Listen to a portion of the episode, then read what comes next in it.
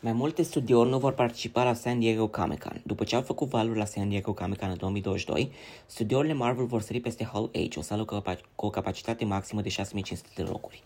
Marvel o să aibă o prezență în zona de târg cât și în zona recreațională. Studioul are nenumărate proiecte oprite din pricina grevei scenariștilor.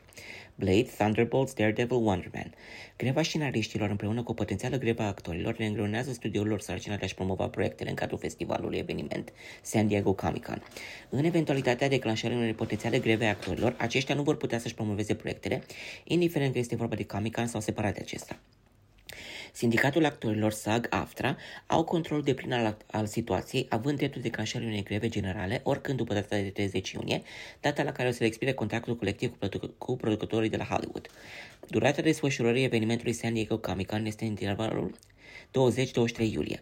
Studiourile Marvel nu sunt singurele ce o să lipsească de la eveniment. The Wrap dezvăluind că Universal și HBO iau în calcul această posibilitate.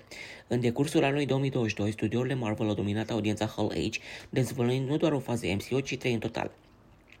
Momentele cele mai memorabile au fost prezentarea pentru Black Panther Wakanda Forever și anunțul Avengers 4 și 5.